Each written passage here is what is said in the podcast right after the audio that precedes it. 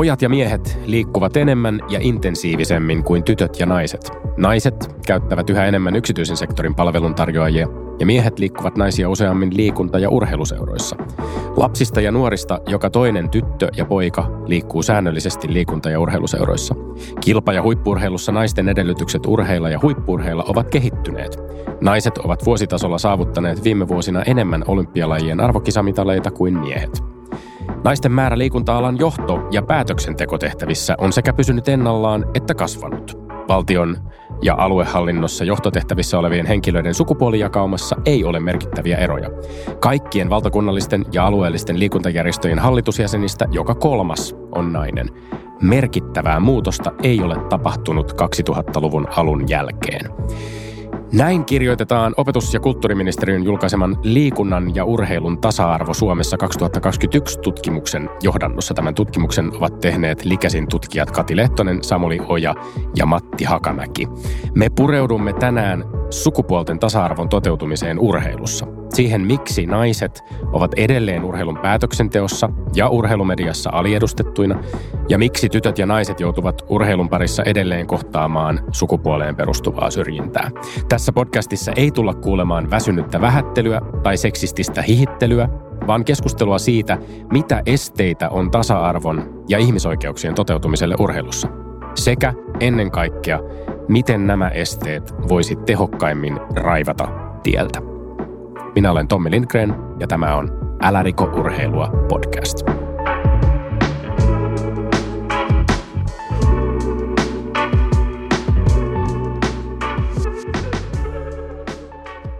Lämpimästi tervetuloa keskustelemaan Ihmisoikeusliiton pääsihteeri sekä urheilun ja ihmisoikeuksien asiantuntija Kaari Mattila. Kiitos. Tervetuloa kolmiloikkaaja sekä Ihmisoikeusliiton Team Human Rights vaikuttajaryhmän jäsen Senni Salminen. Kiitos. Lämpimästi tervetuloa myöskin sanomalehti Hufstadsbladetin urheilutoimituksen esihenkilö sportchef på Hufstadsbladet Filip Sakseen. Tervetuloa, velkommen. Kiitos. Aloitetaan keskustelu menemällä heti alkuun suoraan tämmöisiin keskeisiin määritelmiin. Kaari Mattila, voitko avata meille tiiviisti, millaisia erilaisia muotoja sukupuoleen perustuvalla syrjinnällä voi olla? Ennen kaikkea ehkä millaisia ilmenemismuotoja nimenomaan tämä syrjintä tyypillisimmillään saa urheilun ja liikunnan parissa. Ja ehkä myöskin jatkeeksi summata pikkasen sitä semmoista kansalliseen lainsäädäntöön perustuvaa, että mihin perustuu tasa-arvovaatimukset urheilussa ja liikunnassa. Ähm, no tota, laki kieltää Suomessa tätä nykyään sukupuoleen perustuvan syrjinnän. Se on aika hyvä se tasa-arvolainsäädäntö Suomessa ja se juontuu tuolta kansainvälisestä kaikkinaisen naisten syrjinnän kieltävästä YK-sopimuksesta. Ja tota, millaisia muotoja tämä syrjintä sitten niin kuin sukupuolen perusteella saa, niin ne on aika pitkälti samanlaisia kuin muussakin yhteiskunnassa, mutta sitten siellä on taas ehkä urheilun tiettyjä erityispiirteitä. Ähm, syrjintä näkyy, jos aloitetaan ikään kuin ylhäältä, niin päätöksenteossa, niin kuin tuossa introssa tulikin, että naiset äh, on aliedustettuina siellä urheilun johtotehtävissä, johtokunnissa, luottamushenkilöinä, kautta linjan, kautta maan. Ja sitten myöskin niin kuin valmennuksessa, tuomareissa, niin siellä on niin kuin tavallaan pitkä perinne sille, että naisia on hyvin vähän esimerkiksi miesten matseissa vaikka joukkueella edes tuomareina, mutta toisinpäin sitten taas miehet tuomaroi ikään kuin kaikkien sukupuolten pelejä. Se on tietysti vähättelyä, tällaista niin kuin naisvihaperinnettä eri muodoissaan, joko suoranaista tai sitten ehkä välillistä seksuaalista ja sukupuoleen perustuvaa häirintää. Sitä kohdistuu kaikkiin sukupuoliin ja myöskin sukupuoli- ja seksuaalivähemmistöihin, mutta enemmän tilastojen mukaan naisiin ja tyttöihin. Ja sitten tämä sukupuoli risteytyy muiden muuttojen kanssa. Esimerkiksi seksuaalista häirintää kokee erityisesti tai niin kuin vielä enemmän esimerkiksi vammaiset tytöt ja naiset ja, ja muihin vähemmistöihin kuuluvat tytöt ja naiset. Tässä nyt pähkinänkuoressa mm. muutamia asioita. Siellä on palkka epätasa-arvoa ja, ja vaikka mitä muutakin tietty. No tätä eriarvoista kohtelua ja, ja tasa-arvon ongelmia riittää monilla tasoilla. Me ollaan puhuttu tästä ohjelmassa aiemmissakin jaksoissa siitä, että kenellä on vastuu muutoksesta, niin mihin suuntaan katse tulisi ensisijaisesti suunnata sukupuolten tasa-arvon edistämisen kohdalla urheilussa? No katse ehkä niin kuin sinne, missä se valta on. Eri tietysti kattojärjestöt, olympiakomitea, paralympiakomitea, heillä on iso vastuu siinä, miten urheiluliittoja ja seuroja ohjitaan. Ja siinä on tapahtunut parannusta viime vuosina. On otettu niin kuin olympiakomitean johdolla tämmöiset vastuullisuusohjelmat käyttöön. Liikuntalaissa mainitaan nykyään tasa-arvon edistäminen, mutta tota, se voisi kytkeytyä vielä tiiviimmin sinne niin kuin myöskin tasa-arvolakiin, eli että ei tulisi ajatusta, että tämä on jonkinlainen valinta, että urheiluliitot tekee jotain ns ekstra hyvää, jos he edistää tasa-arvoa, koska se on oikeastaan heidän laista nouseva velvollisuutensa. Mutta totta kai sitten ihan, ihan kaikki ne tilanteet, siellä on valmentajilla on suuri vastuu. Urheilussa ehkä erityispiirre on se, että valmentajat, jotka on usein, ähm, tai he, he kohtaa varsinkin niin kuin huippurheilijoita, mutta totta kai myös harrastajia sellaisissa intiimeissä tilanteissa. Siellä on usein aika vähän niin kuin NS-todistajia niissä tilanteissa, niin se, se ehkä on se erityispiirre verrattuna vaikka työpaikkoihin tai oppilaitoksiin. Että vastuu on kaikilla, mutta erityisesti sit vastuu puuttumisesta ongelmiin on siellä johtajilla. Senni Salminen, sä oot tehnyt jo pitkän uran yleisurheilijana, oot voittanut useita SM-mitaleita niin kolmiloikassa kuin pituudessa, oot pitänyt hallussa kolmiloikan Suomen ennätystä kilpailut kaksissa nuorten ja neljässä aikuisten arvokisoissa, jos nyt oikein olen laskenut. Sä oot naisurheilija yleisurheilussa, jonka piirissä ehkä moneen muuhun lajiin verrattuna ainakin oman mielikuvani mukaan tasa-arvo toteutuu verrattain hyvin. Ehkä varsinkin niin kuin palkkioiden ja tällaisten osalta ollaan niin kuin suhteellisen hyvässä tilanteessa. Mutta miten olet kokenut itse huippu yleisurheilijana Suomessa tai ulkomailla kilpaillessasi? Oletko törmännyt syrjintään sukupuolen perusteella? No joo, kyllä mä allekirjoitan, että niin kuin ylipäätään yksilöurheilijana niin säästytään varmasti enemmän kuin joukkuelajien urheilijat että se riippuu tosi paljon itse urheilijasta, menestyksestä ja muusta. Se, että miten tota pärjää ja taloudellinen tuki ja muut palkkiot. No mä oon henkilökohtaisesti säästynyt aika paljon minkälaiselta syrjinnältä. Toki kun on puhun omasta seksuaalisesta suuntautumisesta, niin se on kyllä niin kuin herättänyt keskustelua ja totta kai tosi paljon ehkä – enemmän niin kuin siellä harjoitusolosuhteissa, harjoituspaikoilla, niin siellä on kyllä varmasti jokainen naisurheilija poikkeuksetta kokenut tytöttelyä ja sellaista vähättelyä ja itsekin vähemmän ehkä niin kuin tälleen aikuisemmalla iällä. Mm. Ja ehkä musta tuntuu, että kun mä oon puhunut paljon näistä aiheista, niin sit mä oon tavallaan vähän silläkin ehkä jotenkin suojannut itseäni. Mutta joo, olen aika pitkälti säästynyt siltä, mutta valitettavan paljon sivusta seurannut ja nähnyt sellaista toimintaa. Nimenomaan tämä lasten ja nuorten liikunnan todellisuus on varmasti se, mihin yritetään tämän ohjelman aikana moneen kertaan kohdistaa katsetta ja suunnata sitä fokusta, kun mainitsit, että, että nimenomaan ehkä nuoruudessasi on ollut sellaisia tilanteita. Muistuuko mieleen jotain tämmöisiä yksittäisiä kokemuksia tai muistuuko mieleen sitä, että millaista se oli – kuitenkin siis niin kuin tavoitteelliseen mm-hmm. huippuurheiluun tähtäävänä nuorena urheilijana sit törmätä tällaisiin tilanteisiin? No joo, se on ehkä ollut aika sellaista normaalia ja sen on vasta niin kuin tälle vanhemmalla iällä niin kuin huomannut, että okei, että ei toi ole ehkä ok. Ja sitten mm, tavallaan nyt just kun seuraa millaista se on, niin huomaat, että okei, mä oon itsekin kokenut tollasta. Että esimerkiksi ihan jossain treenitilanteessa siellä on tytöt ja pojat sekaisin tehnyt jotain harjoitusta tai muuta, niin sitten on oltu sillä että no, tytöt voi tehdä vähän tota kevyempää ja ei ole niin kuin, se on ollut se lähtökohtana se ajatus, että ollaan niin kuin eriarvoisia, vaikka tosi nuorena, niin eihän ne niin kuin, vaikka fyysiset erot niin ole silleen niin kuin todellakaan huomattavia, mutta silti, että se niin kuin asenne on ollut sellainen heti alusta, mm. että tytöt on tyttöjä ja ei pystytä samaan. Niin, asenteissa ja, ja resurssien satsaamisessakaan ei kuitenkaan pitäisi olla siinä vaiheessa varmasti eroja sukupuolen perusteella. Eihän se, sehän on aivan, aivan tota absurdia.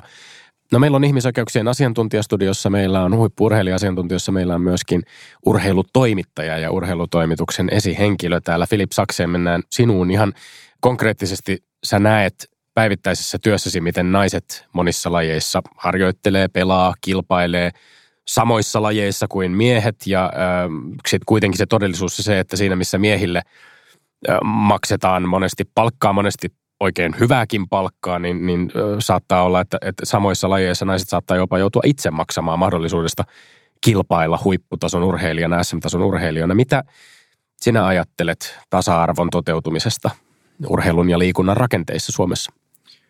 No onhan se tosi ongelmallista. Että tota, ja sehän lähtee niin kuin pienistä asioista. Ihan seurat, kun ne jakaa treeniaikoja, niin pitää katsoa siihenkin, että kuka saa ne parhaat ajat. Niin usein se on se miesten joukkue ja sitten sen jälkeen tulee mies juniorijoukkueet ja sitten jossain vaiheessa siinä niin kuin hierarkiassa tulee naisten joukkue ja sitten tytöt siinä pohjalla. Niin kyllähän siinä annetaan siinä vaiheessa niin kuin paremmat edellytykset ja olosuhteet miehille ja pojille tulla urheilijoiksi. Että jos, jos mietitään sitä, että kymmenenvuotiaat tytöt menee treenaamaan puolisilta illalla, niin aika nopeasti se into kyllä siinä lopahtaa. Että tota, et se on niinku yksi tommonen ihan käytännön asia, mihin olisi tosi helppo puuttua, mm. koska se ei maksa mitään. Useinhan puhutaan siitä, että no mut kun se maksaa, että tehdään näitä muutoksia, niin se maksaa, mutta kyllä löytyy aika paljon semmoisia juttuja, mistä ei tule mitään lisäkustannuksia ollenkaan. No mutta nyt me ollaan heti ihan äärimmäisen oleellisen asian äärellä, eikö ollakin Kaari? Mietin, että miten tähän tällaiseen seurojen päättämään hierarkkiseen jakoon vaikkapa treeniajoista, kenen vastuulla siihen on puuttua? Miten siihen voidaan saada muutosta, jos näin on, että tyttöjä esimerkiksi näissä treeniajoissa tai harjoittelumahdollisuuksissa systemaattisesti syrjitään? No, meillä ei ole tietoa, miten se on se. Tämä on ehkä just semmoista, mistä toivos saatavan vielä enemmän tutkimusta.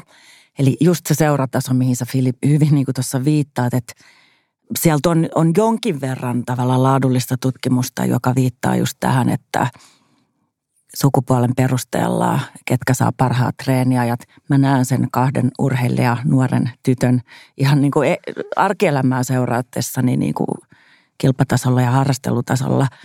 Mutta tota, ja sitten nämä kaikki varusteet ja siinä ollaan sitten vähän niin kuin kustannusten äärellä, että meillä on niin kuin tavallaan yksittäisiä tapauksia tietoa siitä, että – seuroissa vaikka tota, naiset ja tytöt, niin he saa niin kuin ns. tiivistää niin kuin huonommat vaatteet, varusteet. He, he joutuu itse maksaan siitä eri lailla nuoriin poikiin. Niin kuin tuetaan sitä, subventoidaan eri lailla. Tyttöjen oletetaan, että vanhemmat pystyy maksamaan. Että siellä on niin kuin aika monta just sitä konkreettista paikkaa, että kun teillä nyt on – vastuullisuusohjelmissa ja linjauksissa ja kaikessa julistetaan, että tyttöjen urheiluun satsataan, niin sitten pitää katsoa just näitä käytäntöjä ja siellä on usein just nämä, nämä treeneihin liittyvät käytännöt. Mutta tietenkin mihin Senni tuossa aiemmin viittasit, niin se sellainen jotenkin yleinen asenne, ilmapiiri, niin kenen siihen pitää puuttua, niin joka ikisen tavallaan valmentaja pitäisi jotenkin linjata heti alusta lähtien. Ja siihen tarvitaan koulutusta varmaan aika paljon enemmän, että – että et ymmärretään, että se on niin kuin vastuulla, että se ei ole enää just tuossa juonnossa tuli tämä sana hihittely tai sitten pahimmillaan suoranainen niin kuin ehkä sellainen tyttöihin ja naisiin kohdistuva niin kuin syvällä oleva vihamielisyys joillakin. Mutta sitten siellä on tosi paljon hyvääkin, että varmaan itse jos olisi urheilu siellä johdossa, niin toisi aika aktiivisesti niitä, niin kuin, missä on tehty hyvin. Et meillä on varmaan seuroja, jossa on katsottu, että kaikki käytännöt on kohdillaan, kohdellaan tasapuolisesti eri sukupuolia ja, ja tota, että siellä on sellaista niin kuin systemaattista työtä. Sitäkin on.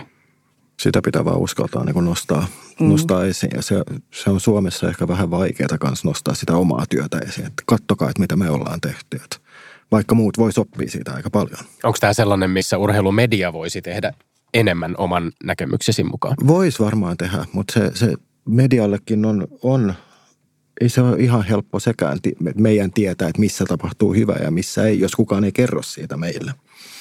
Että kyllä se on niin kuin, jotenkin sen pitäisi lähteä siitä niin kuin urheilukentältäkin. Et tietenkin mediallakin on vastuu siinä, mutta tota, et. mm. Millaisia ajatuksia sen tämä herättää sussa? Öö, no ehkä päällimmäisenä tämä mietin sitä, että miten tavallaan urheilu tai oman kokemuksen perusteella, että kun ollaan tehty asiat tietyllä tavalla, niin sitten tehdään aina sillä, että siitä jotenkin tuntuu, että hirveän vaikeaa jotenkin venyä. Tai niin kuin, että me ollaan aina tehty asiat näin ja että no tarviiko tähän nyt niin puuttua. Meillä on, meillä on ihan hyvin asiat. Se on niin kuin se asenne tosi usein toi. Mm. Näetkö, että sieltä urheilujärjestöjen puolelta ja, ja ehkä niin kuin seurojen puolelta sä oot kuitenkin varmasti tässä systeemissä sä oot ollut pitkään näkijänä ja, ja tekijänä mukana, niin, niin onko semmoisia uudistuksia, että jotenkin yritettäisiin ravistella tätä systeemiä tai yritettäisiin ravistella sitä, miten asiat tehdään tai että lisättäisiin tietoa, lisättäisiin mahdollisuutta koulutukseen? No joo, kyllä itse vaikka olympiakomitean tai eettisen keskuksen toimesta meille tulee jonkun verran, tämä on paljon enemmän mitä aikaisemmin tässä ehkä pari viime vuoden aikana, että tulee kaikenlaisia kyselyitä ja muita niin tasa-arvoa ja syrjintään liittyen, että sitä selkeästi halutaan kartoittaa ja mm. katsoa, että niin kuin toteutuuko se tasa-arvo tai muut asiat ollenkaan. Musta tuntuu, että vielä aika monessa seurassa tai ehkä liitossakin, niin siellä on vähän niin kuin se lähtötilanne silloin, kun urheilijoille tulee ajatus, ja se on aika tyypillistä, että se voi olla naisurheilijat, tytöt, jotka tavallaan huomaa, koska yhteiskunta muuttuu nyt vauhdilla. Ja, ja myös urheilun niin kuin hyvässä mielessä just sieltä ylhäältä on ruvettu ohjelmaan, että pitää edistää tasa-arvoa ja yhdenvertaisuutta, niin kuin ministeriö vaatii sitä ja hyvä niin, niin, niin jotenkin kuitenkin niissä tilanteissa, että just vaikka nyt tämmöiset treeniajat – tai miksi täällä on erialaiset palkkiot tai miksi naiset joutuu jopa maksamaan, että he pääsevät, niin siellä on ehkä mulle näyttäytyy, että ollaan vielä siinä vaiheessa ikään kuin urheilua ja tasa-arvoa, että ne urheilijat on, ne, ne joutuu niin kuin vaatimaan, joko lapset tai, tai aikuiset, että hei, että miksi meillä on näin. Ja toistaiseksi liian usein se seuran johto tai, tai lajiliitonkin ehkä puolella, mutta varsinkin seuratasolla, niin – he on niin kuin siinä torppaamassa. Vähän se sellainen, että hei, että olkaa nyt tyytyväisiä, että mehän nyt jo panostetaan tyttöurheiluun ja, ja tavallaan heidän pitäisi itse asiassa olla se, jotka huomaisivat, että Aa, meillä on täällä eriarvoisia käytäntöjä, miten me pistetään ne kuntoon. Että siinä olisi se niin kuin tavallaan johtajuuden paikka osoittaa, että ollaanko nykyajassa ja myöskin nykylainsäädännössä kiinni. Mm. Että liian usein urheilijat ja tytöt ja naiset varsin joutuu niin kuin itse vaatimaan oikeuksia, eikä niin, että se olisi niin kuin ylpeys, että hei, että me oikeasti muutetaan tämä seura ja tämä laji tasa-arvoiseksi. Joo, tässä tämä rahakokonaisuus mua kiinnostaa ja Filip, ehkä sulta haluaisin kysyä myöskin sitä, että tässä on niin todella monia ulottuvuuksia siihen, että kun puhutaan palkkioista ja korvauksista tehdystä työstä, puhutaan apurahoista, puhutaan sponsorirahasta, puhutaan lipputuloista, palkkiorahoista, puhutaan seurojen budjeteista ja sitten nämä kuitenkin siis lajien väliset erot ovat hyvin suuria. Tässä on nostettu esimerkkinä se, että, että, että monissa yksilölajeissa tilanne ainakin palkkiorahojen osalta on, on huomattavasti parempi, mutta sitten taas monissa joukkuelajeissa ihan kansainvälisellä tasollakin huomataan se, että jos tarkastellaan jotain miesten ja naisten jalkapallon MM-kisojen palkkiorahoja esimerkiksi, niin vuonna 2018 Ranska voitti edelliset jalkapallon MM-kisat Venäjällä ja, ja palkkioraha oli 38 miljoonaa dollaria, kun taas naisten MM-kisoissa vuotta myöhemmin USA sai 4 miljoonaa dollaria. Miten tähän rahakokonaisuuteen, ja voit ottaa perspektiivin nyt joko niin kuin Suomeen tai kansainvälisesti, mutta miten tähän tulisi puuttua ja koetko niin kuin toimittajana, että siinä on, siinä on semmoinen paikka nostaa esiin merkittäviä epäkohtia?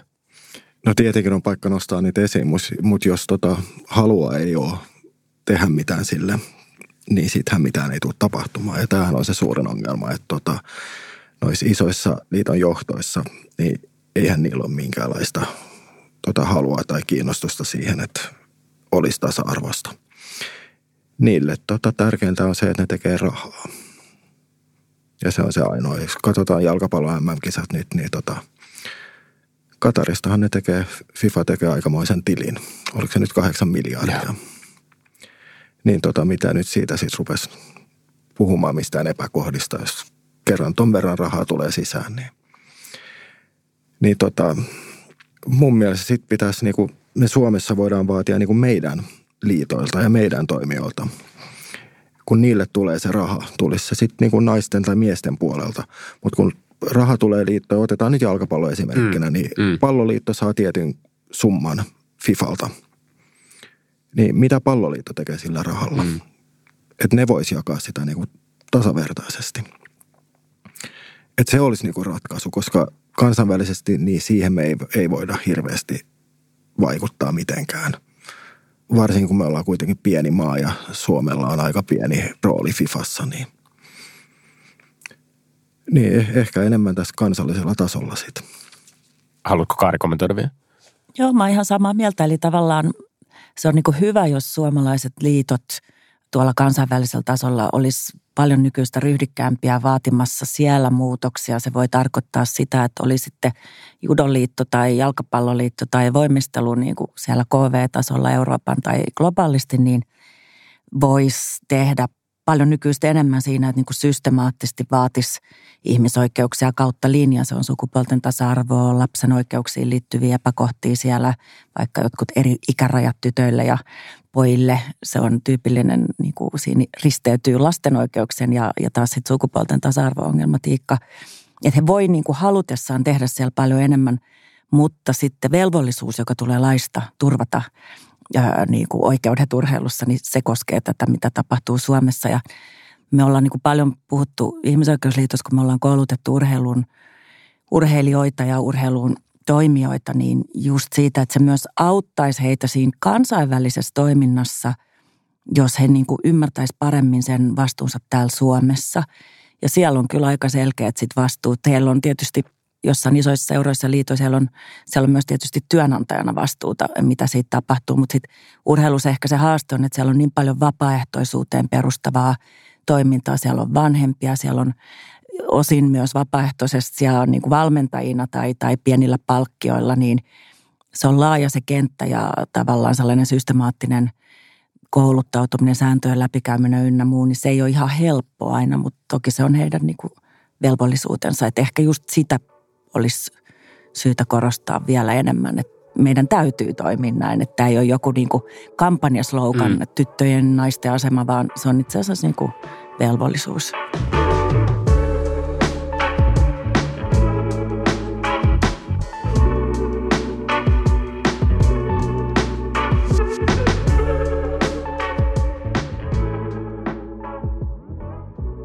Senni Salminen vielä rahasta sellainen kysymys. Koetko ja oletko niin kuin yleisurheilijana siinä käsityksessä, että, että sulla on verrattuna miespuolisiin yleisurheilijoihin tasavertainen mahdollisuus ansaita, saada sponsorisopimuksia tehtyä tällä omalla urheilijan työlläsi? Joo, kyllä mä taas yksilöurheilijana koen niin, enkä yleensä tällaiset aiheet herättää keskustelua, eikä meillä ole niin kuin ainakaan yleisurheilupiireissä ollut, ollut ikinä sellaista, että vaikka jos puhutaan jostain starttirahoista, että, että miehet sais enemmän, että se on, se on onneksi ihan niin kuin siitä urheilijasta kiinni. Ja toki miten paljon on valmis sit itse niin kuin tekemään vaikka jotain someyhteistyötä, mutta siihen liittyen mulla tuli mieleen, että, tai mikä mua usein häiritsee tai on kuullut niin kuin ihan yleisurheilupiirien eh, piirin sisällä puhuttavan siitä, että naisten on helpompi vaikka somessa saada tai sieltä mm. tehdä rahaa kaikilla paljastavilla kuvilla ja muilla. Ja siitä, se saa mun niin kuin, kyllä niin kuin verenpaineet nousemaan. Et se tuli niin kuin siitä, kun laitoit noita kysymyksiä niin mm. ensimmäisenä mieleen. Mm. Joo, se on aika raivostuttava ajatus. Niin, eli siis... Äh oletetaanko jollain tavalla, että se, että se kuuluisi naisurheilijoille jotenkin tämmöinen, niin kuin, että, sit, että tietynlaista kuvaa esimerkiksi välittää jossain sosiaalisen median kanavissa, mitä ei sitten taas niin kuin kohdistu miesurheilijoihin, vai mikä sua siinä niin kuin eniten ärsyttää? No joo, ehkä just se, että oletetaan, että no etenkin somessa naisten mm. on helpompi saada yhteistöitä ja muita, vain jos niin kuin, laittaa paljastavia kuvia tai muuta, niin sitten niitä heti seksuaalisoidaan. Että et se myy. Filip. Joo, ja tässä mediallakin on vastuu, koska mediahan poimii niitä kuvia aika helposti ja Joo. laittaa niitä kans nettiin, että katso kuvat. Ja sitten joku puoliseksistinen tai täysin seksistinen niin kuin otsikko ja teksti mm. siihen, että, tota, että siinä voisi myös miettiä, niin kuin, että, että miksi ja onko ne klikit oikeasti sen arvoista.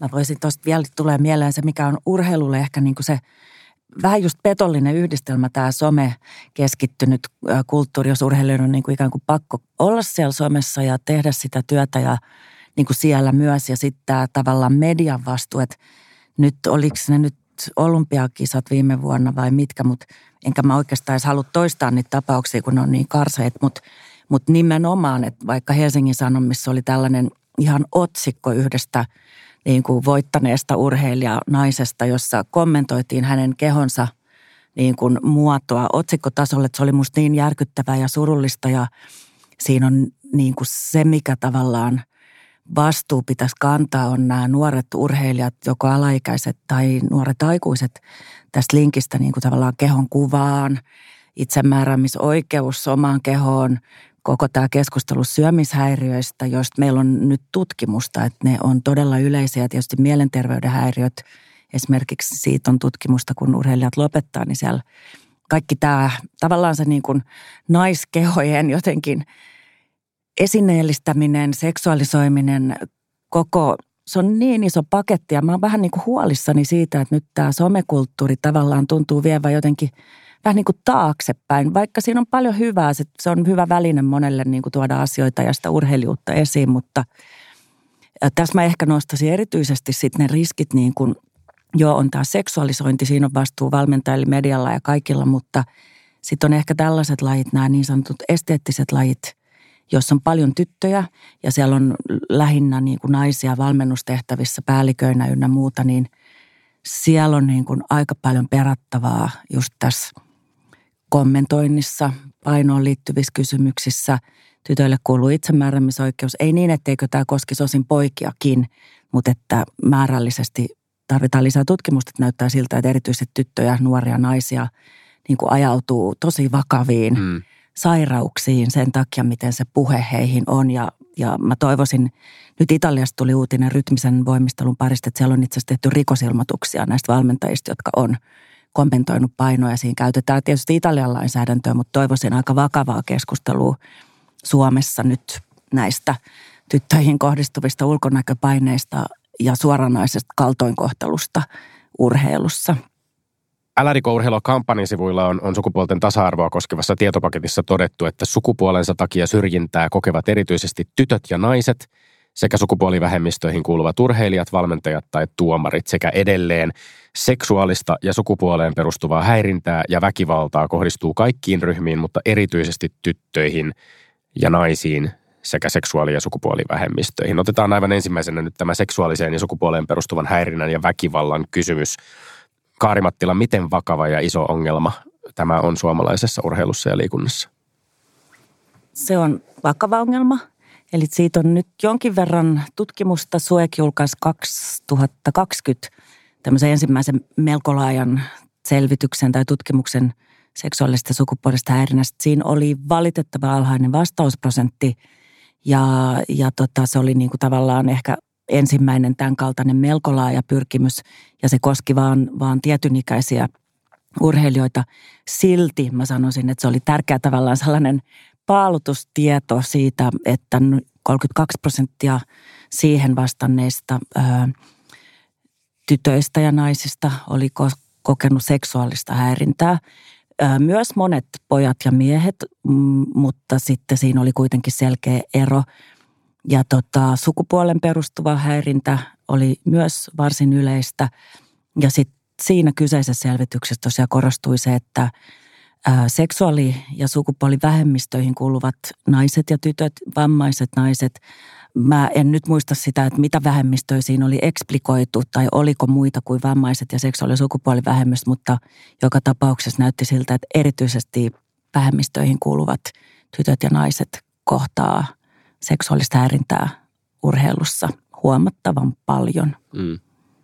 Sen niin sä mainitsit jo oman ulostulosi. Sä oot, oot muutama vuosi sitten julkisesti puhunut omasta homoseksuaalisuudestasi ja, ja varmaan monen, monenlaista kommenttia on, on saanut kuulla sen seurauksena, mit, mit, millaisia ne reaktiot on, on enimmäkseen ollut ja oletko tähän häirinnän ongelmaan oman seksuaalisuutesi perusteella törmännyt?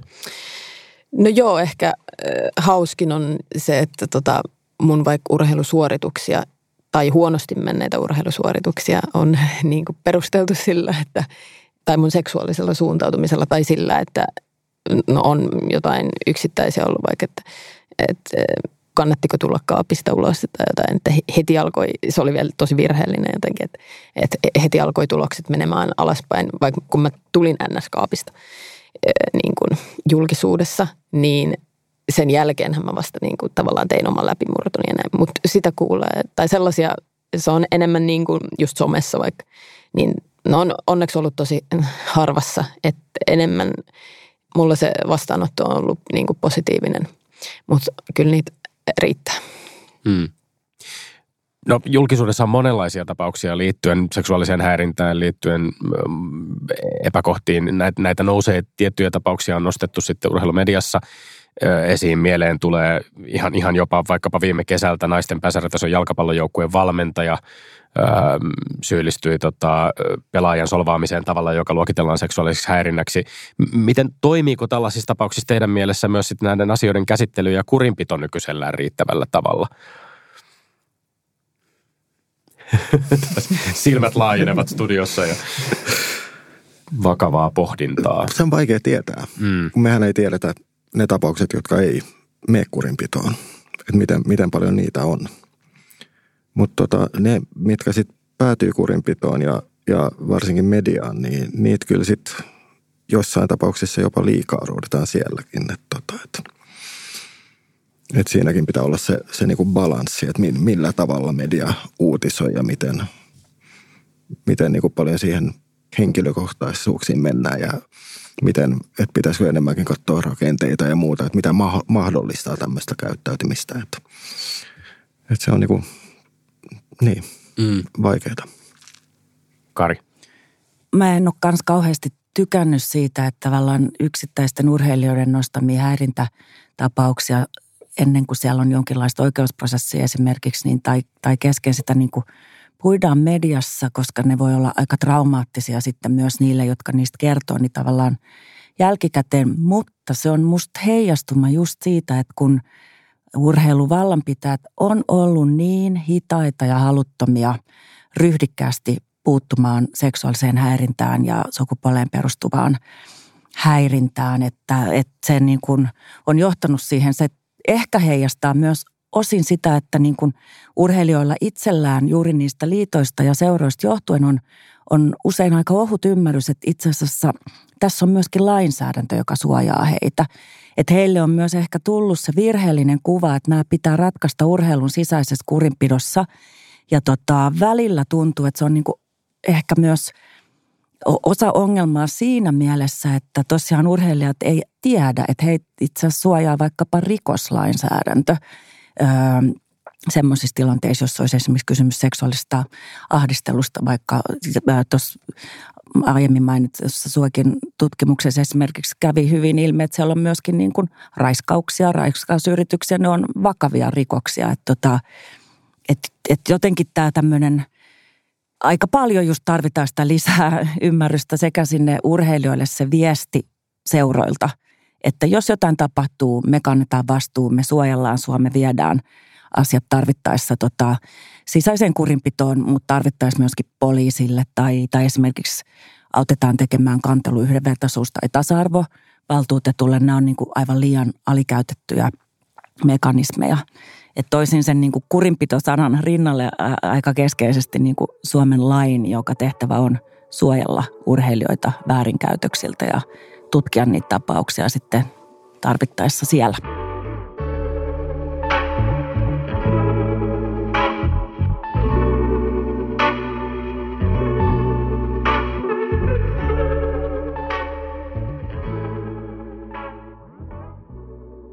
sukupuolikäsityksestä vielä. Öm, mitä, mieltä, mitä mieltä te olette tästä niin kuin urheilun, urheilumaailman tavasta hahmottaa – miesten ja naisten, siis ensinnäkin tästä tämmöisestä kaksinapaisesta sukupuolikäsityksestä, mutta tavasta myöskin hahmottaa miesten ja naisten lajit hyvin vahvasti erillisinä. Jos ajatellaan ihan vaikkapa Filip sitä, että miten puhutaan jalkapallosta tai jääkiekosta miesten pelaamana, naisten pelaamana, tuntuu usein, että, että melkeinpä korostuu jo edelleen 2020-luvulla ajatus siitä, että olisi ihan erillisistä lajeista kyse, vaikka puhutaan samasta lajista, jota vain sattuu pelaamaan eri sukupuolten edustajat mitä tästä seuraa? Niin, no tässä on, niin se, sehän lähtee myös siitä, että miten siinä huipulla puhutaan ja mitä, mitä sanoja käytetään. Et jos mietitään FIFAa, niin FIFAhan on sitä mieltä, että vielä kun pelataan ensi vuonna jalkapallon MM-kisat, siis naisten kisat, niin niitä kutsutaan Women's World Cupiksi. Mm. Miesten kisat oli World Cup. Mm. Suomessa, jos katsotaan, niin palloliitto on tehnyt hyvän duunin. Niillä on helmarit ja huuhkajat, niillä on tota kansallinen liiga ja niillä on tota veikkausliiga. Mm. Sitten kun mennään lätkän puolelle, niin yhtäkkiä on tota liiga, naisten liiga, on leijonat, on naisleijonat, puhutaan naiskiekosta, tyttökiekosta, kuten sanoit, ihan kuin se olisi joku erillinen laji. Niin jos huipulla puhutaan tuolla tavalla, niin kyllä se valuu niin kuin siihen ruohonjuuritasolle asti ja sit se, se, niin kuin, se asenne pääsee sitten kasvamaan siinä niin kuin ihan nuoresta lähtien. Niin kyllähän siitä niin ja se, toi, noihan on helppoja juttuja, jos miettii sitä, mitä palloliitto teki. Ne päätti, että nyt ei ole enää naisten liigaa olemassa, vaan se on kansallinen liiga. Se on päätös, se ei maksa mitään, se on tosi helppo. Ja se, niin kuin, se antaa aika paljon – naisjalkapalloilulle ja tyttöpelaajille. Mm. Eli kieli muovaa todellisuutta. Niinpä, niinpä. Sen, niin miltä tuntuu, jos kutsutaan naisurheilijaksi? Turhalta vähän. ja on myös monesti kutsuttu naisyleisurheilijaksi. Mutta niin on vähän, palaan siihen, että se on, tai silleen koen itseni etuoikeutetuksi, että olen valinnut yksilöurheilun ja yleisurheilun, että ei ole niin kuin sellaista, tai esimerkiksi sanotaan, jos meillä on joku jotkut isot kisat, joku timanttiliiga tai näin, niin siellä ei esimerkiksi niin kuin illan viimeiseksi lajiksi laiteta aina jotain miesten lajia. Et siinä ei ole sellaista niin kuin ollut, että mennään enemmän niin kuin sen perusteella, että missä lajissa oli se sitten miesten tai naisten, niin on ne niin kuin huiput. Että siinä ei sille tehdä mitään jakoa, mutta ö, ilmeisesti olen naisurheilija. No sinä olet huippuurheilija. So. Tota, äm, käännetään lopuksi vielä katsetta hieman urheilumediaan ja urheilumedian vastuuseen myöskin. Ja, ja sen itse asiassa mä haluaisin sun kanssa jatkaa vielä, vielä tässä. Nostan esiin kollegasi Kristiina Mäkelän kommentit. Miltä susta tuntuisi, jos sun työpaikalla joku ottaisi kuvia sun jalkovälistä ja julkaisi ne lehdessä? Näin kysyi Kristiina Mäkelä Instagram-julkaisussaan viitaten sillä Oregonin MM-kisoihin ja jatkoi, miten on mahdollista, että kisajärjestäjä antaa asettaa kamerat kuvaamaan kolmiloikan väliloikkaa, missä joka urheilija on väkisinkin haarat auki ja linssi tarkentuu vain ja ainoastaan yhteen paikkaan ja valtamedia vielä julkaisee näitä kuvia. Tämä ei ole ensimmäinen kerta, kun julkista keskustelua käydään naisurheilijoiden kehojen kuvaamisesta, seksuaalisoinnista urheilukilpailuissa. Millaisia ajatuksia tämä yksittäinen tapaus ja ehkä muut laajemminkin tämä kehoon kohdistuva katse ja, ja sen esille tuominen mediassa sussa herätti? Joo, musta oli hyvä ja validi nosto Kristiinalta. Ja mä itse, kun Kristiina se julkaisi, niin ekan tuli itselle mieleen, että, niinku, että miten me ei ole tavallaan tiedetty että siellä on sellainen, että olisi kyllä joku niin kuin, suostumus olla paikallaan. No ylipäätään mä oon itsekin törmännyt itsestäni, jos on ollut jotain artikkeleita, niin kyllä siihen yleensä valitaan sellaiset kuvat, mitkä ei jätä hirveästi niin kuin sitä taka-ajatusta arvailuiden varaan. Ja tota, kyllä siinä tulee niin kuin kaikki kysymykset kehorauhasta ja niin kuin koskemattomuudesta ja muusta esiin, että ei, tai se oli hyvä, että tota, se herätti paljon keskustelua, mutta siinäkin huomasi sen, miten niin kuin tosi moni niistä kommenteista oli sellaisia, että no kannattaisiko miettiä, mitä laittaa päälle. Niin sitten mennään taas siihen ihan sivuraiteille. Niin, useissa lajeissa se on ihan säännöissä määriteltykin, että mitä laitetaan päälle. Mutta onko tässä liikkumavaraa nyt, Filip Kaari, miten haluatte kommentoida? Tässä puhuttiin tästä kehonkuvasta aikaisemmin, seksuaalisoivasta katseesta, kaikesta muusta. Onko siinä jollain tavalla urheilussa kuitenkin kehot ovat niin kuin vahvasti esillä, mutta että mi, mihin näitä rajoja tulisi vetää? Onko, onko Senni oikeassa siinä, kun hän puhuu omasta itsemääräämisoikeudesta kehorauhasta? On mun mielestä ehdottomasti. Ja niin kuin semmoinen helppo sääntöhän olisi, koska usein niin urheilutoimituksessa niin miehet päättää kuitenkin, mm. mitkä kuvat käytetään ja mitä otsikkoja laitetaan, niin ihan helppo ajatus leikki olisi se, että tota, vaihda hetkeksi se kuva miesurheilijaan ja mieti, että käyttäisikö sä sitä kuvaa, sitä otsikkoa.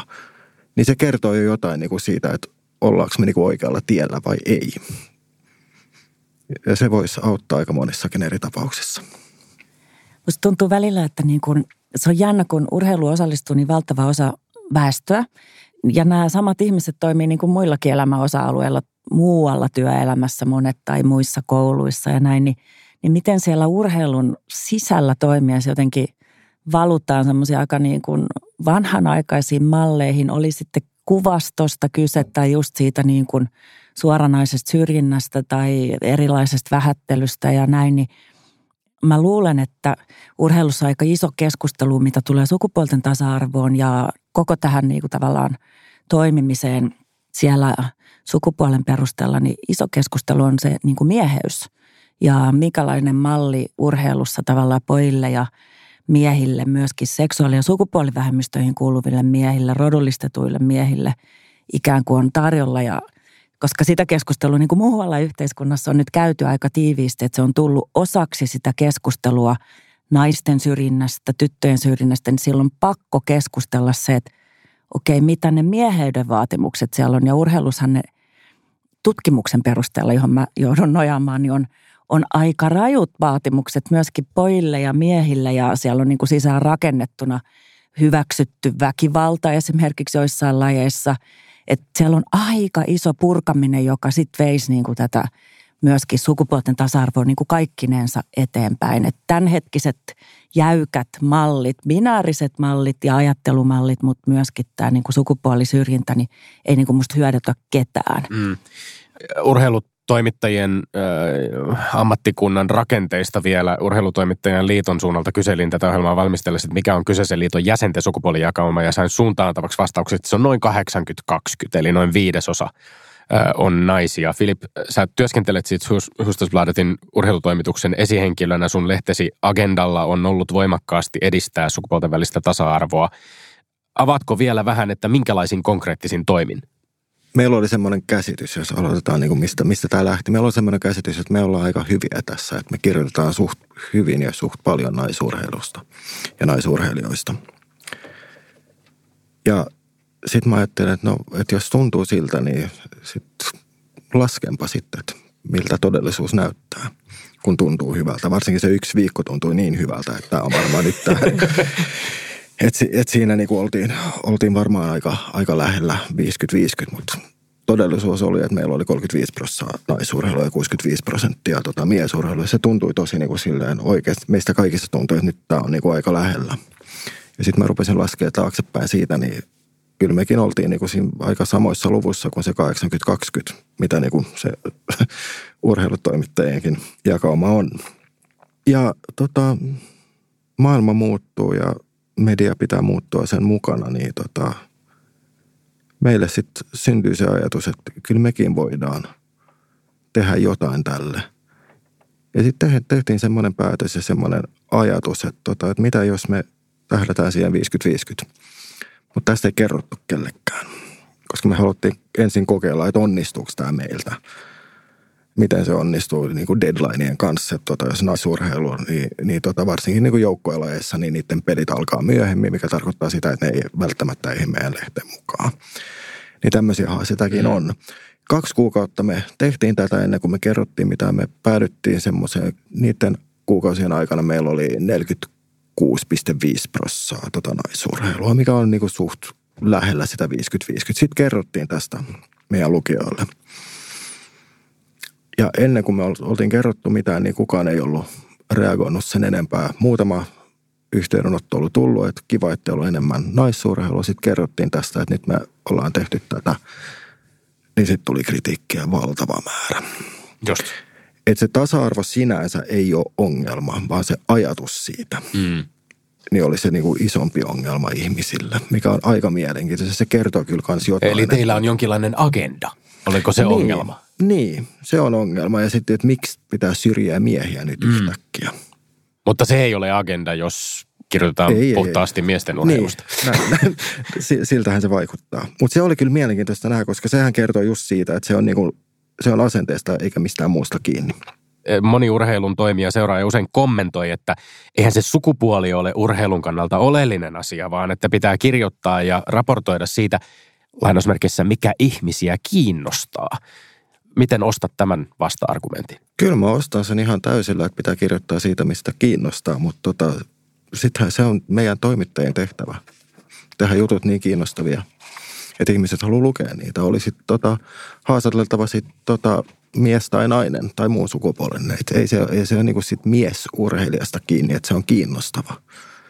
Eli sitten puhutaan ihan ammattitaidosta myöskin. Niin puhutaan kyllä. Et, ja sehän on, vähän, vähänhän se on laiskuutta kans mun ammattikunnan puolesta, jos, jos aina kirjoitetaan niistä samo, samoista urheilijoista, koska Jos kirjoittaa jossain tyypistä, jota sä et tunne, josta sä et tiedä mitään, niin sehän vaatii paljon enemmän.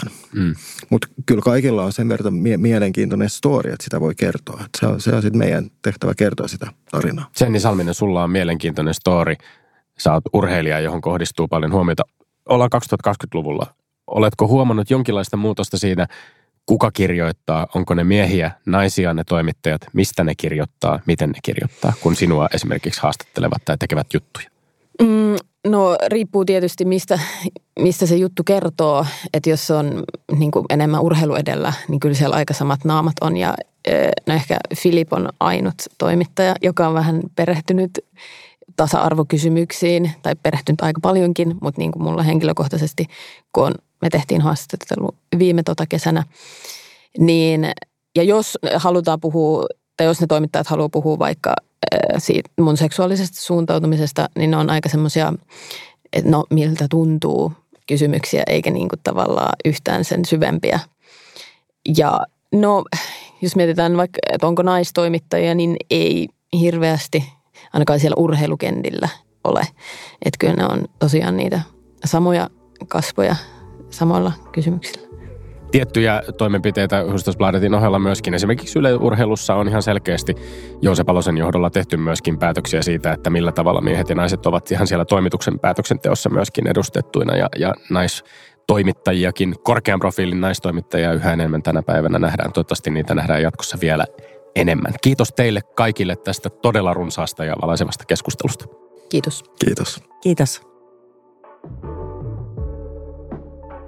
Sanat, kuvat ja teot luovat maailmaa. Rakenteellinen muutos lähtee jokaisella yhteiskunnan alueella valtaa pitävien tahojen panostamisesta tasa-arvon ja yhdenvertaisuuden todelliseen edistämiseen, resurssien panostamiseen siihen, että epäkohdat ymmärretään, että niihin puututaan ja että tilalle rakennetaan uutta ja oikeudenmukaisempaa maailmaa, jossa lainsäädäntö ja siitä kumpuavat velvoitteet urheilun toimijoille on ymmärretty. Urheilun organisaatiot ja instituutiot voivat myös tutkailla urheilun ja urheilupäättämisen historiaa, ihan lähihistoriaa. Ei ole kovin vaikea tehdä sitä tiettyjä johtopäätöksiä, nähdä, että ainoastaan juuri tässä nykyhetkessä näkyvät kaupalliset, rahalliset tai muut suosion mittarit eivät voi määrittää miesten ja naisten urheilun arvoa. Suomeksi on myös todella helppoa ja yksinkertaista sanoa ääneen tämä itsestäänselvyys urheilun päätöksentekoon tarvittaisiin selvästi tasa-arvoisempaa sukupuolten edustusta. Ensi kerralla aiheenamme on vammaisten ihmisten oikeudet urheilussa. Miten taataan, että jokaisella ihmisellä on toimintakykyyn tai taustaan katsomatta oikeus urheilla ja liikkua. Pysytään valveutuneina. Minä olen Tommi Lindgren ja tämä on Älä riko urheilua podcast.